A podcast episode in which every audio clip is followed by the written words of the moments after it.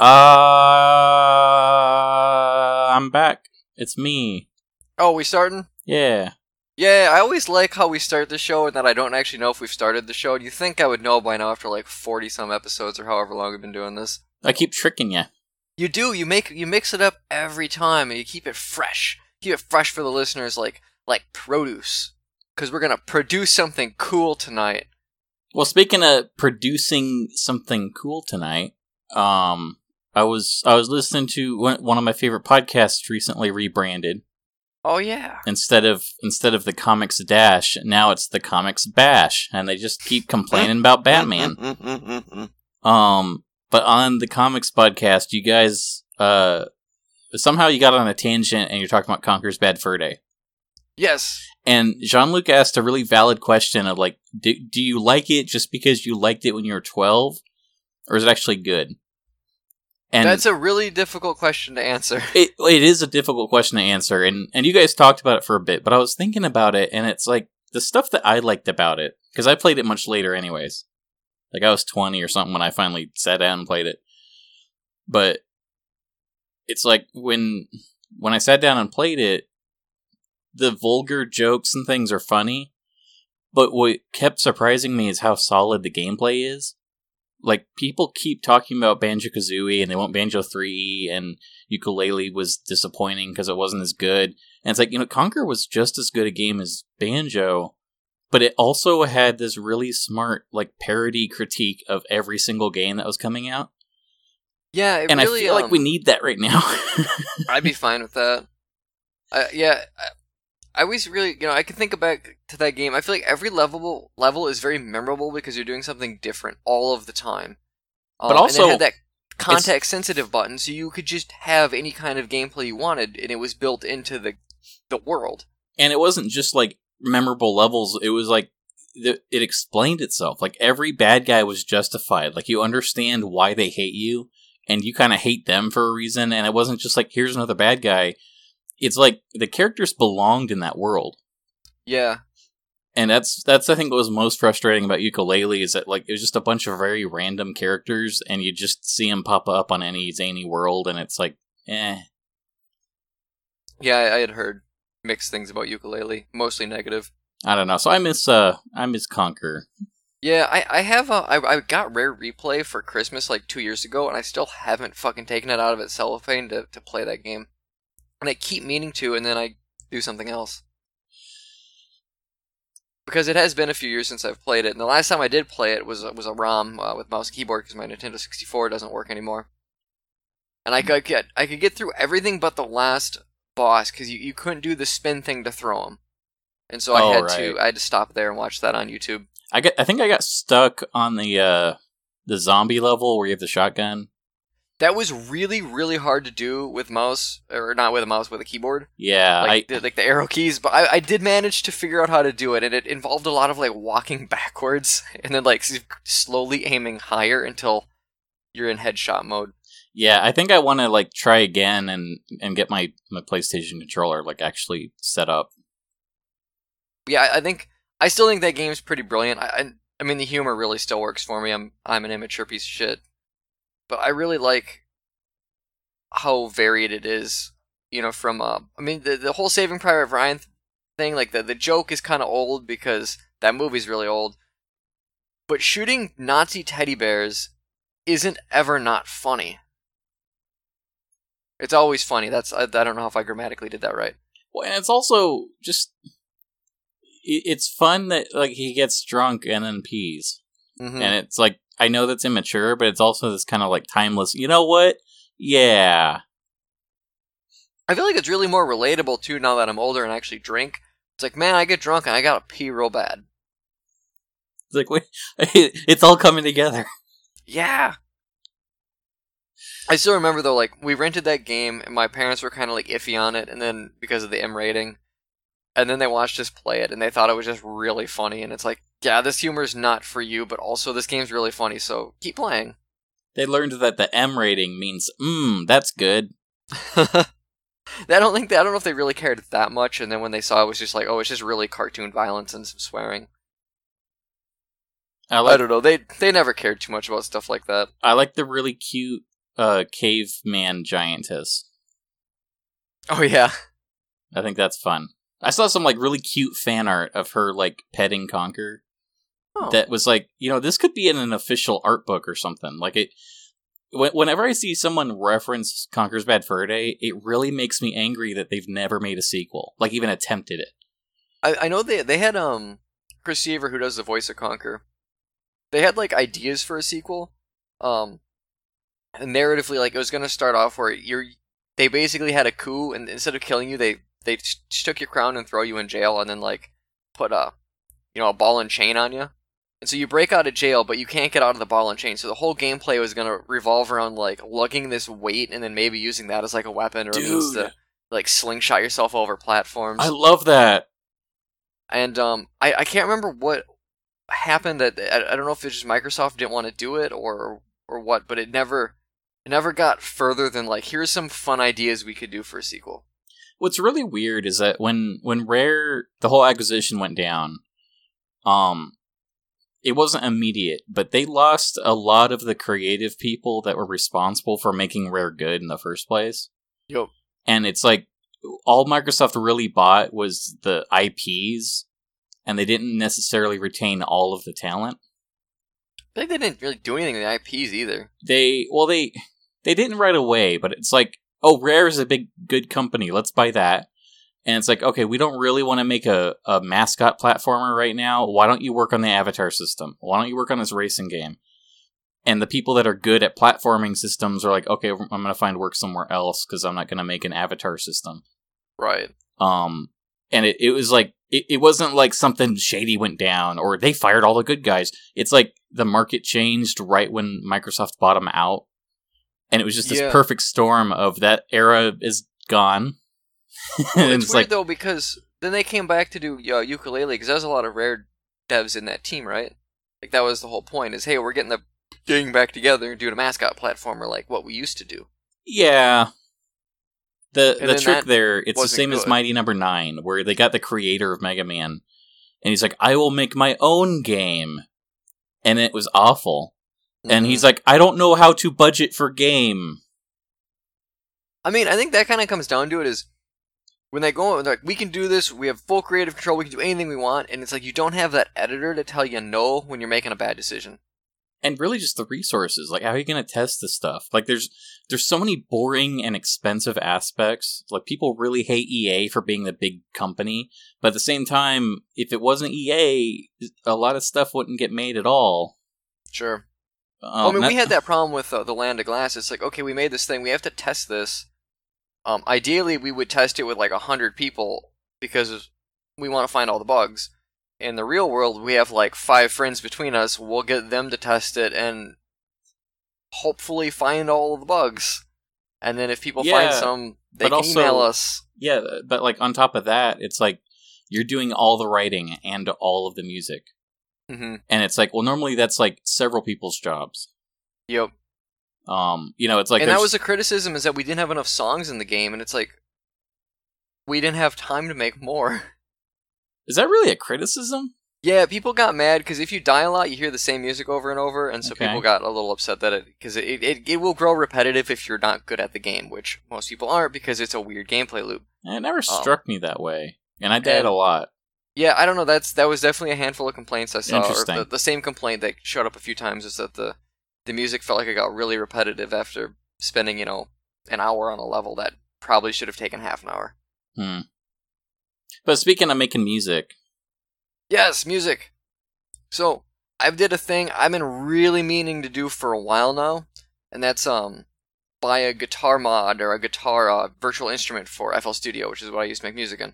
So I bought Shreddage 2, which is um of all the guitar mods out there, that's like I guess kind of in the middle.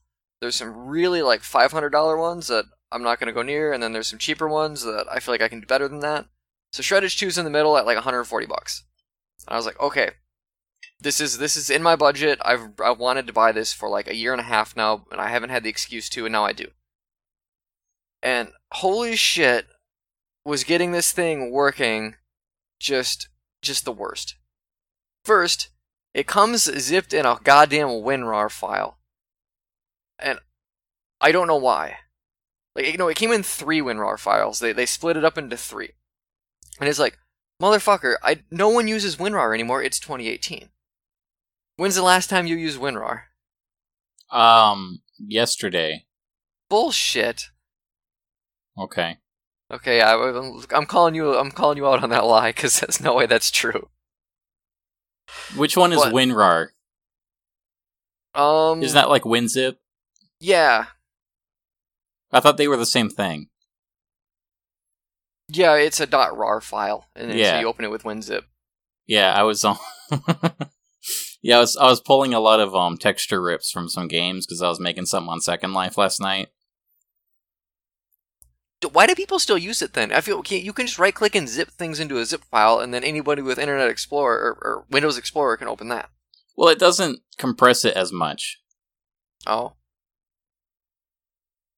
I don't know. I feel like if you have a website and you're selling a, a product for $140, the, the the splitting hairs of megabytes of overcompression shouldn't be a problem. Like, well, we're also if, like, looking at like this was effective back in the '90s with like '90s era internet speeds. Yeah. Right now, it's like we have the hard drive, we have the bandwidth. It's fine. So, I mean, I had to fucking go download goddamn WinZip for the first time in like a decade. And I like how that program really hasn't changed at all. It still opens up and it's like, hey, this is a trial, you should buy this, but you get you can use it a couple times for free. And then it's like, yeah, I'm gonna use it a couple times for free. So I use it the first time and unzip everything. Then I uninstall it, and it turns out I forgot to unzip something else, so I had to fucking reinstall it. And then it was just like, you, gotta you gotta make an account and, and, and pay monies, and it's just like, no, I'm not gonna do that. You, you fucker. And then I, I, I opened the last thing, and and so when I uninst- uninstalled it, it was like, oh, we're sad to see you go. Why are you leaving? And I wrote, because it's 2018. I just it just blows my mind that that thing's still around at all. So I get this uninstalled and, and, and unzipped, and it's like, cool, I can use this now. No, I can't. I have to download a plugin to load it into so I can bring it into my my uh, FL Studio. Like fuck. So I go and I download another program, and I was like, okay, I got this. I open that up, I install it. It's like, okay, this is how I do it. Click on load library. No, I need another program for that. I can't just load it in. I have to download a loader for the loader.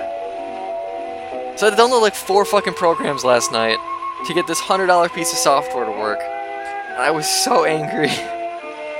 But then I got it working, and it's like, oh my god, it sounds so much better than what I was using. I'm so happy I have it. But holy shit. Why? Why are things so complicated? Like, everything needs to have a fucking app, and everything needs to have a, a hub world so you can download other things into it, and you can open all your programs in this program now. And it's like, I just, I just want the one. It's why I refuse to download EA Origin, because I don't want another Steam on my computer. I have the one Steam. Now I have Blizzard thing. And I, I hate that I have two. It is it's really frustrating. That's how I how I got new guitars. That's you cool. timed that really well. The beer open. Um, that's a good story, man. I don't know. I, I thought it would be a funnier story, and then it turns out it was just kind of a frustrating story.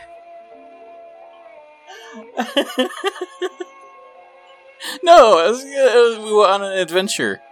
It's just like it's like I'm paying I'm paying a decent amount of money for this piece of software. I expect it would just you download the one thing and it works, right? Like like that's usually how software works. Well, When it's like Adobe shit's not like that anymore. You have to download the Adobe Creative Cloud act as a hub for all of the Adobe products you might one day buy. and also you can't buy them anymore. You have to buy a subscription to them. Right, and and I mean I I I have Adobe uh, uh, at a, a trial for Photoshop on my computer right now because I wanted to make a logo for my band.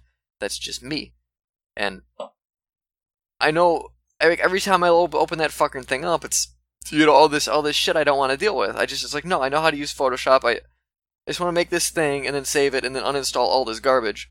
And I know it's not going to let me do that easily because my fucking trial for Premiere Elements is still on my fucking hard drive. And that expired a long time ago and I can't make it go away. because something is broken. It's like every program has a goddamn uninstaller now because it won't uninstall itself and it's like fuck off. Ah. Sorry, I didn't mean to get angry. I'm, I'm over it now. I might need to leave and get another drink in like ten minutes, though. so, anyways, long story short, this is Opinions Are Cheap with Cameron and Chad. oh fuck, we forgot to introduce ourselves. Hello, everybody. I'm the Chad one. Um, I My like. name is a meme now. Apparently, like every, it's like, oh man, look at all those Chads walking around. What's like a three-year-old meme? I know, but I still see it once in a while, and it's just like, what I do? Um, you're better at everything. That's literally what the meme is. I thought it was like a white insufferable douche. No, he's like successful at everything. Oh, I'm, I'm He has good posture, and girlfriend likes him, and he has self confidence. And then the the virgin doesn't, and he slouches. I feel like uh, I don't apply to this meme then. Whatever. My uh, my woes aside, how how you doing? Ah, what was I? oh, what am I doing? Whoa. So I watched this movie. I don't Okay. remember what it was called, but it was about it was the the Wizard of Oz. But instead of going to like instead of learning a lesson about yourself, uh, she learns a lesson about Jesus because it was put on by some sort of like weird like Christian high school Huh? and it's it's edited so amazingly poorly that I can't understand what's going on because the the Dorothy character is like disinterested in everything going on Okay. and everyone else is like uh they're doing impressions of the classic movie and and it's almost like is Dorothy even like is she just practicing her lines is it, it, does she not want to be here I'm confused Better or worse than Fateful Findings? uh worse Oof. It, it's like there's a, she arrives in Oz and she's like, "Wow, my pet bird, we're here. Um, I don't know where this is." And then like Glenda shows up and she's like, "Are you a good Christian or a bad Christian?" And she's, uh, uh, uh, "Well, I go to church on Sundays. I don't know." And then like Satan shows up. He's like, "Would you like a cigarette?" And she's like, "No." Like, "Yeah," and he disappears. And then she bumps into the scarecrow, and the scarecrow's like, "Do you think the wizard could give me some faith? Because I don't have any." And I had to turn the video off. i did I talk about this last week? no, no, this is completely new. This sounds like a really weird, surreal thing that you would accidentally find. It's great, dude. I couldn't get through it, and that's for me. That's exciting. This is an exciting new feeling that I couldn't finish a video. I cringed out of a video. I, I sent it to you the other day. The furry meets juggalo thing. I don't know if you watched that. Is that the one with his daughter? Yeah, Yeah. I I'm a little confused. Did he not understand what he was buying when he bought the poor quality suit? I don't know. Like, like I Like, wonder if there there was fast- like pictures that were like misrepresent, re- Yeah. misrepresenting It's like, it. was there false advertising, or did he like give his daughter like, okay, here's the three thousand dollars, and then the suit wasn't good, so he's like, well, I'm gonna buy a real suit. And like, okay, are are we taking it out on this guy because he's uh, bad at making fursuits, or are we taking it out on him because he's actually like fraudulent? I'm not sure. So I I don't know. Uh, listeners at home, make sure you look up Insane Clown Posse furry controversy. I, I don't. And the thing is, is I don't know if Violent J would allow that nuance to affect him because his stage name is Violent J. I like how on the comics podcast you're like secretly like accidentally making everyone else into a furry, Yeah. and it's really funny to me. I, I I I enjoy it. I don't know when I I don't know what happened to me. I've always been on like the periphery of the fandom because it's like, oh, another nerd culture. And these people are generally nice enough like, you know, it, it it's people to talk to in a Discord or whatever. So here's my problem. I really, really loathe labels mm-hmm. because that's how I was raised, like nonstop by my schools and my parents and TV. It's like labels are bad. And at some point when I was a teenager and I got on the internet, everyone's like, I have my label, and if you don't respect my label, then you're oppressing me. And it's like, I don't I don't think there's anything good or bad about furries. And I feel like if you say that guy's a furry, then everyone has opinions about him already. It's like, yeah, that's why labels are bad. if Yeah, I no, I- I find that. Bugs Bunny attractive, I don't want to label about it. I just like Bugs Bunny. You know what I mean? Yeah, no, no, it's true. I, I, I feel like nothing is ever as rigid as a as a label is going to be, anyways. Like you're gonna fall in and out, you know. Like a label's like a zone, but most people are never going to be locked in that zone. They're going to be hanging out of one edge or the other, or both. And, and you know, not to get into politics, but like specifically about furries, um, a large chunk of the furry community is really like pro um LGBTQ Mhm. crowd. But there's also that part of the furry community that's like literal Nazis. Yup, I've seen the first And- suits. They got the armbands and the little little swastikas, and, And what gets me is these two subjects are unrelated, and neither of them have anything to do with um. Well, the the sex stuff has less to do with the government, but for some reason, the LGBTQ stuff gets put on the left side of the spectrum, and Nazi stuff gets put on the right side of the spectrum.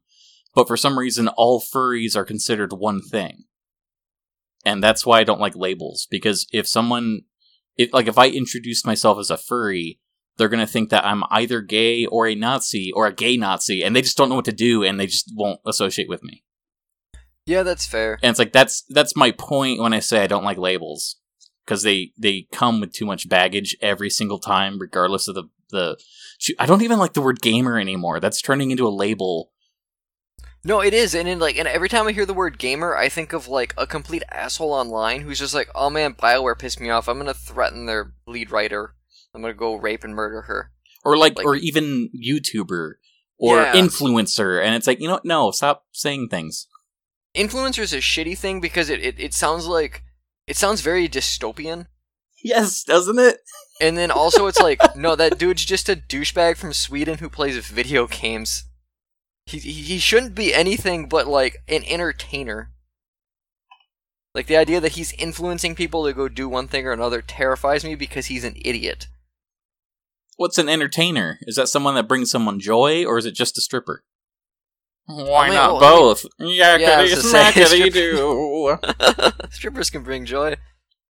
I wouldn't find any joy do. out of a stripper though, like so that wouldn't be entertaining to me. That would just be like, oh please get me out of here. How would a furry stripper work? Do they take the suit off, or do they wear clothes over the suit? I think they'd have to wear clothes over the suit. Because I think it would be really funny if someone organized like a a a furry strip club. Like if if furry became mainstream enough that there was like an openly furry club in some city. I'm really curious. Like, what are the logistics about it? So here's the funny thing, because you know the the whole the, the fursuits with the strategically placed holes for the fucking right. Yeah, I guess that's a thing, right? Yeah, I, I- don't know if you've ever seen like a, f- uh, someone in a fursuit with his dick out, No. but the the okay. So the the funny thing about that is like no matter how big your your dick is, all of that extra padding and fur is gonna make it look really tiny. yeah, it's kind of the, the the problem. I imagine. Like, why even it- bother? it- so it's like it's not attractive for already a dozen reasons, but then you add another one. the internet's a mistake. I've seen things I I didn't want to see.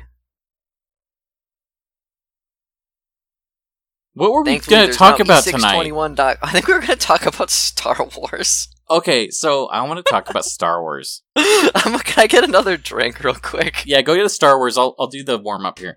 There's Okay, I'll be right back. Go uh, do your thing, babe.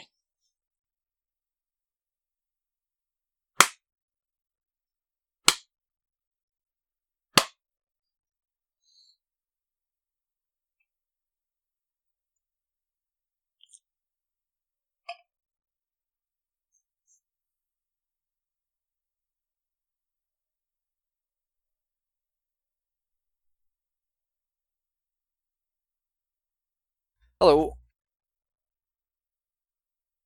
Okay, so there is this really clever uh, email gathering scam called RemakeTheLastJedi.com, Yes, and I'm aware of this. it, it, it's like it's it's disguised itself like it's a Kickstarter or something to fund a second filming of Star Wars Episode 8 that's written by the community instead of by a director that people have suddenly decided they don't like. Mm-hmm. And it's just, it's such a man baby childish thing that's kind of funny. And it's been like, I've, I've become slightly obsessed with the idea of remaking 8 Sure. which is funny because I think you and I are both kind of on the record as not being that unhappy with it in the first place. I think I actually think Eight's a pretty good movie. There's problems with it structurally, um, but on the whole, I think its emotional core is really good. What it its action sequences are really good, and I and I'm still on board as Kylo Ren is like the best villain in Star Wars. I really just want to do like an editing pass, but overall, it's like no, it's fine. It, it's it's Star Wars. I don't know how these people are so worked up about it. Um, I get not liking it, but the way that people are acting like their childhood's literally being erased from the fabric of the timeline. So, did this happen with uh, the prequels? Because I know people didn't like the prequels, but I was a little kid when they came out, and so I like them, and I didn't hear people bitch about them until like way after. So there's I think there's two factors. Um the first factor is when the prequels came out, they were separated by like 3 years at a time. And we weren't getting a Star Wars movie every single year. So I think some people are getting tired. Yes. Um but also how to put this? Back then, the internet wasn't like part of everyone's life at all the time That's true. and the internet collectively as a whole was not nearly as entitled as we are now. It's funny because I feel like it was just as mean. Oh, it was just as mean. But the thing is, you could say, uh, it, okay, you just saw the Phantom Menace and you don't like it. So you go home and you go to your blog and you say, uh, George Lucas is such a failure of a human being that he, he doesn't even deserve to breathe the same air on our planet. If he, he should go to his CGI planet that he thinks is real and suffocate on it. And it's like an anger directed at a person.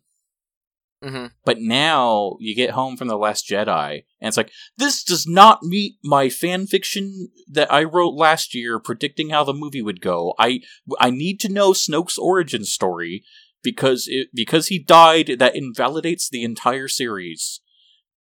And it it becomes about me. Sure. So there's there's problems with the prequels and and the the collective internet opinion is that the prequels are bad.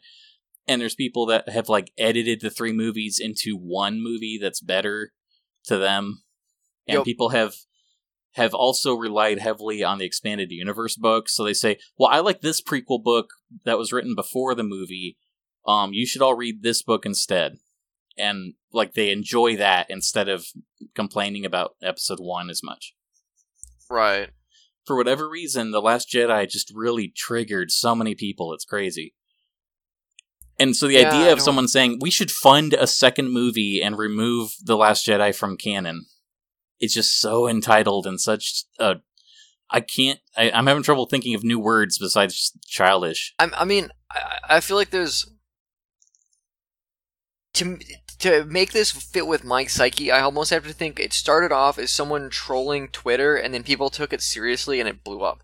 Like, I just can't fathom like someone being like, "This is a good idea. This will work," because there's no way. Like, it, it So, anyways, not going to. it's not. It, I I don't think it's a troll. I think they're literally. It, it, have you been to the website? I have not. if you go there, there's this whole pitch about how they're going to make a movie that everyone likes, including Mhm. people that like The Last Jedi. Like, it, it, it's a, a thing that's literally not happened since the first Star Wars movie. Sure. Um, but also, it's not even an actual like money. Th- like with Kickstarter, you pledge money. This you like you you pledge that you're going to pledge money. Well, you you leave your name and email address on a Google Doc form. So you're just giving away your information at that point. Then. Someone very clever out there is collecting a lot of emails that they're going to sell off to somebody for for Mhm. advertising. Wonderful. It's really funny. I, everyone that signs up on that website gets what they deserve. It's hilarious. The thing is, it's like when Facebook does it, I feel like that's a little more invasive because uh, I feel like there's there's an understanding between me and Facebook that my information is not private but not open to everybody. Whereas this, you're just giving it away. but maybe now that I say that, I feel like it's probably the exact same thing. Ooh. So it's all just horrible. anyways, I when the when the Last Jedi first came out, I was thinking about how I might re-edit things and the way people were complaining. Like as a fun thought exercise, it's like, well, how would I have written it? Because this is really hard. Like I wouldn't want the pressure of having to make episode eight. You know. No. Uh, but I actually I've done a lot of thought about it, like what my version of an episode eight would be. Like this character should go on this arc, and this character should go on this arc. And I noticed a trend, not only in my own approach, but in the approach of others. Everybody wrote character arcs, and no one wrote plot. oh, really? One of the complaints about Last Jedi was that there's not really much of a plot. It's just like an excuse for these characters to go through character arcs that they then don't like. I wish people would understand that plot is the least important part of a story. It can be. Character and world building are always the most important part because they're the most tangible thing. Like you want to relate relate to characters, you want to see them evolve and grow and feel like people. What they're doing is largely not as important as is how they're doing it. Um, and that's the same with the world. Like you want the world to feel real and like this is a place people could live in. This is a place with rules and, and tangibility that makes sense. What goes on in the place isn't as important as how uh, built the place is. And and so all of these people bitching about plot holes and plot in Star Wars, it's always to me it was just like you guys are missing the entire point of like what makes good storytelling. It is really frustrating. Yeah, and it's another um have you heard about this Guild Wars 2 thing? Uh no. So uh one of the the like the senior writers for Guild Wars 2 got fired. And um it's because she was getting a lot of like abuse on Twitter for being a woman and gamers and stuff. So it's that kind of thing. And Okay. she's getting tired of it. And then this guy, like some player, just says like th- there's a discussion about um some kind of complicated uh like the way the storytelling works in the game is depending on how you make your character, you can actually pick like a personality trait. So like if you're extra aggressive, then that unlocks certain dialogue choices once in a while Okay. where your character kind of says something else. And sometimes that means you get extra treasure or you make a shortcut in the dungeon or like little things. It's not a huge gameplay element. But someone was talking about how difficult it is to write a coherent character that sometimes has these emotional outbursts that almost don't fit the rest of the character. Okay. That, that makes sense. Some guy on Twitter said like, "Well, why don't you just write it like blah blah blah?"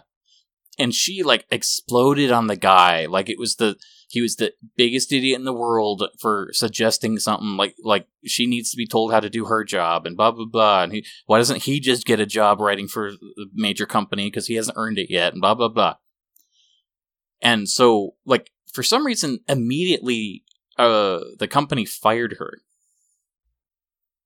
Hmm. which was it seemed grossly uh way overkill given the Right. situation Like like uh, people have bad days, and I feel like the problem with Twitter is your bad day can easily go on the internet for everybody to know to know you're having a bad day. Yeah, but it's also the it, it wasn't like the official Guild Wars 2 Twitter account either. It was like her personal account that somebody was like harassing her on. Okay. And so what what what's kind of funny to me is that for some reason and when what really happened was she exploded on the guy and then like a Reddit community for Guild Wars 2 said they're going to boycott the the game until um they they do something about it or whatever. And it's like there were a lot of people defending his uh it wasn't even a critique, it was like a suggestion. Okay. Um, but for some reason, so many people are willing to defend this like amateur approach from someone who's not a professional in the field. In the same way that it's like, well, why don't we just make guns illegal and then there won't be guns anymore? And it's like, well, it's complicated. Let's have an actual talk about it. It's like, no, just do it. It where it's like, okay, there's a disconnect here where we're not on the same level. And for some reason, like people can watch a Marvel movie and go, why didn't they just write Thanos so that he clicks his heels together? That would have made me happier. And it's like no one cares what would make you happier. This is true. Ah, uh, Yeah, that's um that's interesting. I almost kind of want to look into that just to see the specifics, but yeah, it's worth looking into, but it's also just it's it's super bizarre. Like people are theorizing that maybe there was another reason she was fired, and they just needed an excuse because it Yeah, seems so overboard. I wouldn't be surprised if that was maybe the case. But I, I have I have no idea, and like I said, I, I haven't seen the the interaction. I do know that the complaint seems valid. Like if you're trying to write a specific kind of character, but you have to throw in these weird emotional outbursts for gameplay reasons, to make that cohesive would be really fucking hard to do. It is, and I, I, I- one person put it this way: it's one of the biggest challenges that they've had for the years that the game has been running. And if there was an easy fix, then they would just do it. Sure. So when the guy gives like one example of, well, what if you just do it like this? It's almost like saying, "Did you try unplugging it and plugging it back in?" Eh, Not to demean where he's coming from, because it like total genuine just suggestion, and maybe he didn't Sure. deserve to be attacked about it. No, and I like she it, it doesn't like if he wasn't harassing her, if he was just like, "What about this?" You know, then was- he's just Yeah, trying to be helpful. and it was more like other people harassing her, Oh, and then this brought up more controversy around it, and people were citing like her outburst as an example for why the harassment is justified. You know what I mean? Sure. Yeah, that's horrible. No, harassment isn't ever ju- just, just just harass people. Not nice. Or do I don't care. Yeah, I guess I don't really give a shit either. So I want to ask you, how would you write Star Wars Episode Eight? so one of my problems with Star Wars Episode Eight, which sucks because it is a kind of a plot issue, but it's Well, the way okay, the no, movie no, is set up. I forgot to mention one thing. Hmm. When I when I thought of this episode, um, I don't I don't mean to rewrite Episode Eight. I mean Episode Seven just finished, and now it's your job to write the sequel. oh. Oh shit. Okay, I've, I haven't seen Episode Seven in a while. That's the one with Rey in it, Yes. and she's really cute. Yes. And that's the one with um with Han Solo shows up, and he's Mhm. really cute. He dies. Oh no! How would I? uh, How would I? Because they they basically blew up Death Star oh. 2.0. Y- yes, Okay, and then they have to find Luke, but they don't have to find Luke. they're told that they have to find Luke, and it's not really explained why either. I would I would think my episode eight might not actually have Luke in it at all. Well, they find Luke at the end though. It it ends on this stupid cliffhanger where she Ah, finds fuck. Luke. Okay, so he has to be in it.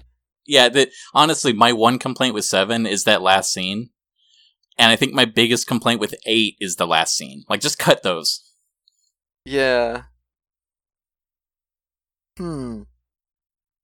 I don't. Do you have notes you wrote? I'm sure you wrote down a bunch of notes. You usually do that for our podcast. So this is how I picture the first opening scene going. Okay. There's the opening crawl.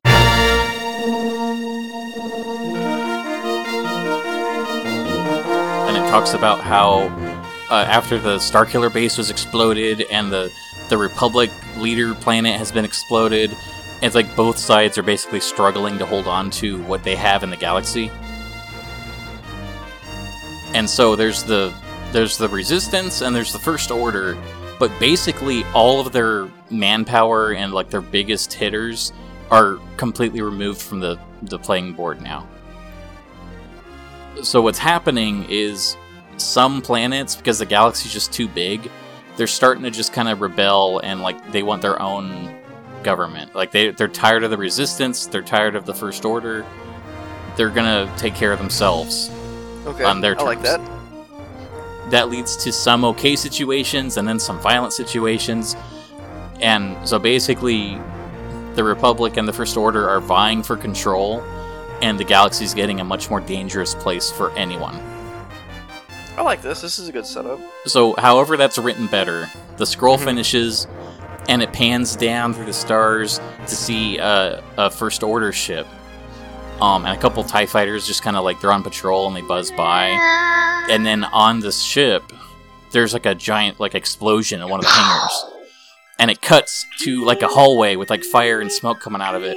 and out of the smoke, Rey and Luke are like running down a hallway, and they're like arguing about like, why did you do that? Like, you said you needed a distraction. Well, not like that. ah! And they're being shot at. And they're having a little like Star Wars adventure. And they run down the hallway, and they, they fight a couple stormtroopers, and and Rey like pushes him over, and Whoa! and Luke comes around, he's like this way, and then Rey stops, and well, no, we can't go that way.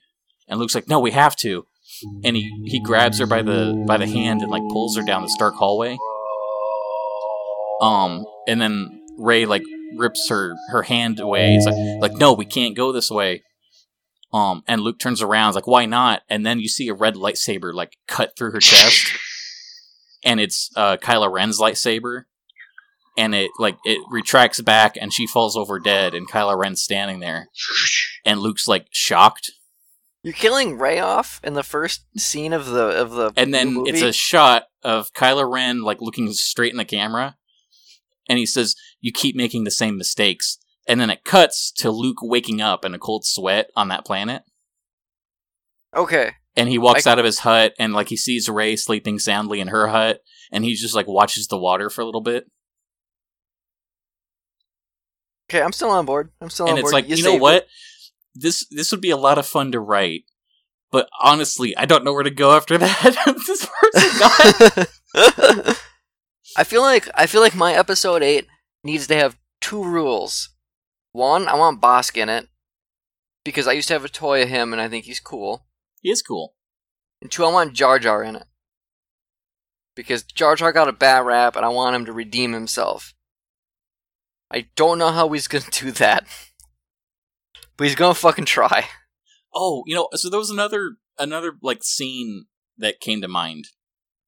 Do you remember how at the end of uh, episode seven, um, Finn was fighting Kylo Ren with a lightsaber, Yes. and he got like his his spine cut, Yes. and it's like, what the heck happened with that? And it's just he's okay. yeah. I I want him to like he's actually he's got like permanent damage, and he needs to have these like robot legs that help him walk. That'd be kind of cool. and it's like he's basically functional. Like it's not a big deal. The same as like when Luke lost his arm. It's like Right. it's not But a I mean, it, you know, there's things can come up later, like, oh, one of my robot legs broke. I Well, don't that's, the, oil. that's the thing. I want that set up, and then later he should ha- he should have another fight where he's uh, with Phasma. Um, the same way in eight, where it's like they kind of their their paths cross accidentally. Um, and she's she's beyond frustrated because his escape, uh, it's it's literally her failure. right. So she's taking it personal and she she wants him taken care of.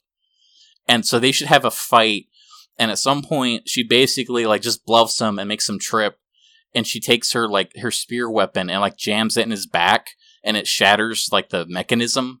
So now his legs don't work anymore and she just like pulls that out and he's like he's in pain and he's like crawling on his arms and he can't get up and then and like she she say something like um it's like You're broken and you're you belong in the trash. and like he should be stuck on like a trash conveyor belt or something and it's like a, it's like one of these like bond things where the villain leaves for no reason and then he has a cool escape part but it should be this like it should be this really depressing defeat um because this is the act 2 out of 3 right. and i want that to be a memorable scene where he's Oh. he's cast aside and like he he's failed again but he wants You know to what- rise higher You know what should happen is he gets he he injures another limb, and so like he's basically turning into like the reverse Vader, where he's tr- he's being becoming robotized because of out of of the battles and and stuff. But instead of being like the worst, he's you know he's still like a good guy, and he's like I'm still gonna overcome this, and so he's just like a direct foil to like Darth Vader. that could be interesting too And then he's got to fight Kylo Ren, and Kylo Ren's like all freaking out. He's like, "You look like Vader, but your helmet is white because you're a good guy." and then finn's there and he's like white power that would be really funny. Oh, but for not for for bad reasons, we can't have that. Um, okay, what do you think about Princess Leia? Well, no, now that Carrie Fisher's dead, I feel like we can't give her too big of a part, can we? Well, I mean, episode 7 just came out, and we have to write 8.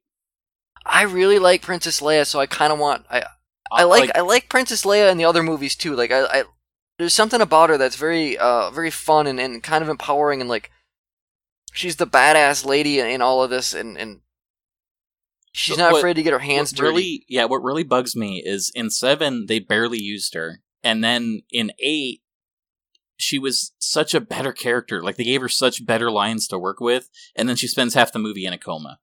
Yeah. and it's like you know you don't have to put her in a coma at all.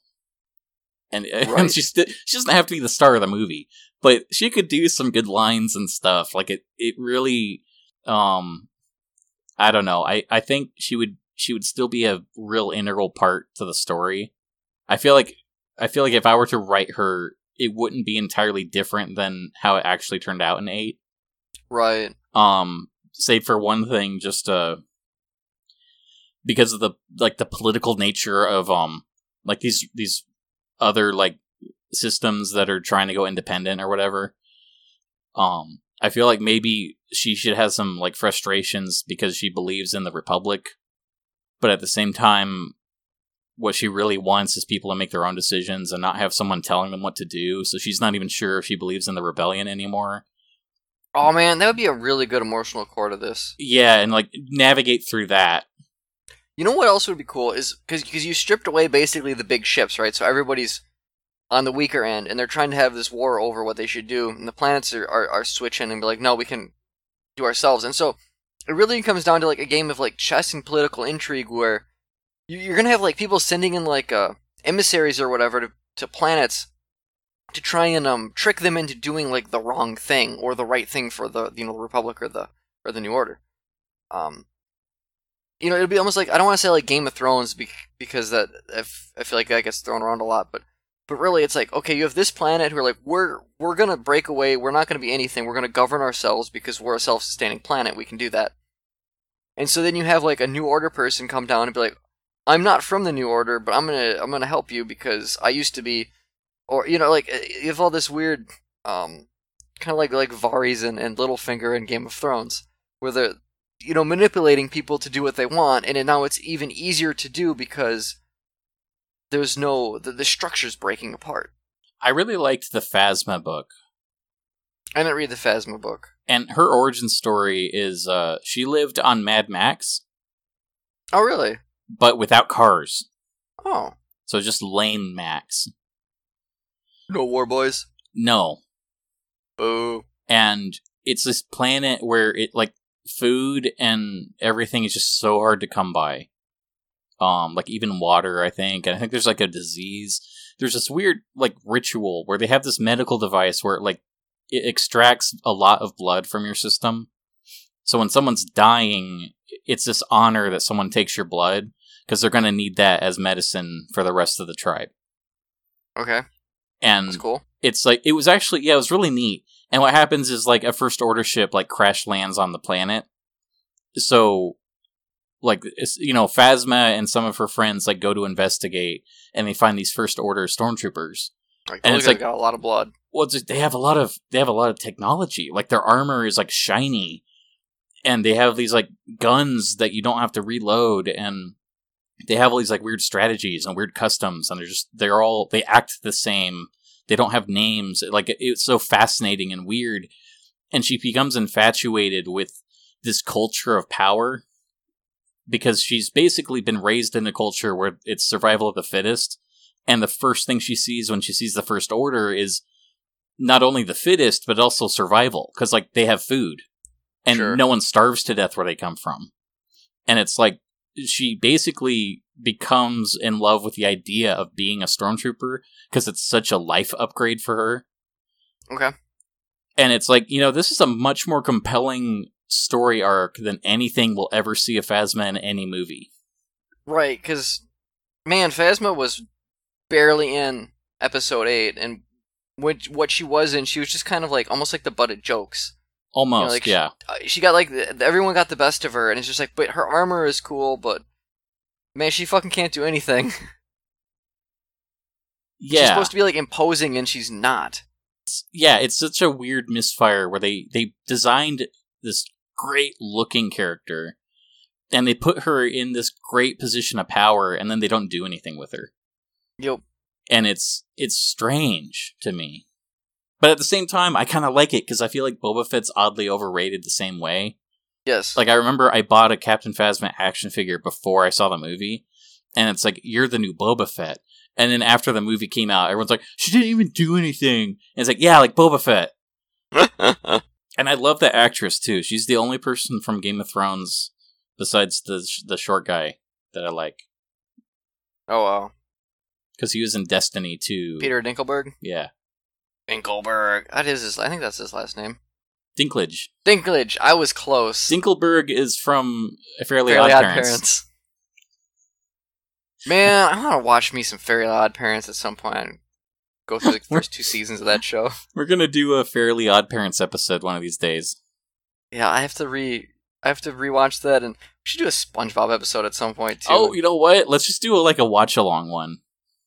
'Cause I have just- I have SpongeBob. SpongeBob's good too. I love SpongeBob. So I guess the moral of the story is, um, it's really hard to write a Star Wars movie. So lay off, you guys. Come on. Yeah, I feel like you. We have we have some ideas. You had a really good beginning. I, I was enjoying that, but then it's like, oh, we have to. You'd have to fill two hours, and you have to include all of the characters. And there has to be a point at some point. I don't know. Like, I my thing is like, I'd probably just kill Poe Dameron off. I think he's annoying. I don't you know. Fuck him. Yeah, BB-8 can stick around. I like BB-8, but now I gotta do something with BB-8 and probably C-3PO. And fuck R2D2's up and around again. Like, Oh, okay. Here's another scene that crossed my mind. okay, Um, at the end of seven, Snoke, uh, like Snoke gives an order to bring Kylo Ren to him so he can finish his training. hmm So the implication is like we're gonna go to his home world and see Kylo Ren training to become a Sith. So I want to actually like live up to that implication. And I want there to be a scene where like Snoke's in his throne room and there's like guards, but there's also like students standing around. And Kylo Ren looks like really beat up and tired. And he's like his shirt's off and he's all like sweaty and muscly and and like he's angry but he's like really exhausted too. And he has like a metal stick like it's not a real lightsaber. Um and i want i want like there to be this guy comes up behind him just like slowly walks up and he's in like this full like sith garb and he and he draws his lightsaber and snoke kind of just gives like this really um avant-garde not uh, uh, that's not the right word um like he doesn't even care and he just sort of like gives this like w- wavy hand signal and Kylo Ren turns around to fight him and he's basically he's fighting a guy with a lightsaber and he just has a steel rod and Okay. he he bluffs the guy into slicing and it cuts the rod so like it's all hot and pointy and he like jams it through the guy's neck. And and the and the body like falls over and it should pan over and there's like five other bodies. And Snoke should say something about like you know it's like you know if anyone else wants his place like now's your chance to ask for it. Um you know Kylo Ren's tired are you gonna challenge him? And like none of the other students should move um and then I want Kylo to just start approaching the other students and Snoke tells him to to like back off and he just doesn't and he takes that steel rod and he just like literally kills all of them like they have to start defending themselves and like I almost he- think okay, he- I'm on board until that bit. I feel like everything about the Sith. My problem with them is like they're too evil and they're too dark. And and I remember there's like a comic book where like it was like Lord Vader gets his lightsaber for the first time and it's red because it's in pain and it doesn't like him and all this other just edgy stupid shit. And so I feel like I like the idea of what you did there, like the fight and like he's got to like defend himself with with a weapon that sh- he he's should lose the fight. Uh, I think that's cool. But then when you when you start tilting into like, oh, now he's got he's gonna murder a bunch of people, I feel like that goes it goes too dark to almost like the point of like parody on this good versus evil thing. Well, see, that's what I want because I want Snoke to be very disappointed in this, and he's frustrated because the point is that he wants to he wants to train more people, and he's like Oh, okay. telling Kylo Ren to stop, and he gets into this like rage where it's so like cartoony, and he's so certain that this is what Darth Vader would have done, and he starts like actually tapping into the Darth Vader stuff, Okay. where it's starting to actually scare Snoke. Okay, that might. Okay, you- you're bringing it back around again. And and again, this again. is like a first draft thing. so like some of these things would probably be written a little bit better if we were actually working on a script. Right. But it's like I want I want there to be this thing where Snoke's pushing this kid too hard, like after he killed his father and that wasn't good enough for him, and he just got like embarrassed by a Mary Sue girl, and it's like he's he is not satisfied with himself, and it's getting to the point where he's starting to lose faith in Snoke. And I and Snoke is such a great villain where he's so creepy and intimidating, and I think the idea of seeing him getting unnerved by the monster he's creating would turn into this interesting Frankenstein thing where Yeah. like I, I think with Kylo Ren, you either need to you need to do what Last Jedi did, where you see the humanity still in him, or you have to really push him off the edge where it's like, you know what, that humanity's gone. It was there, Sure. and it's really sad that it's gone.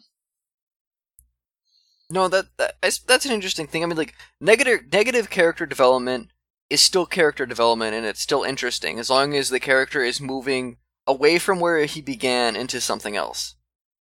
Like we, we want like the, the point is you want to see some kind of arc. So if the arc is that he's going completely off the fucking deep end, that's fine.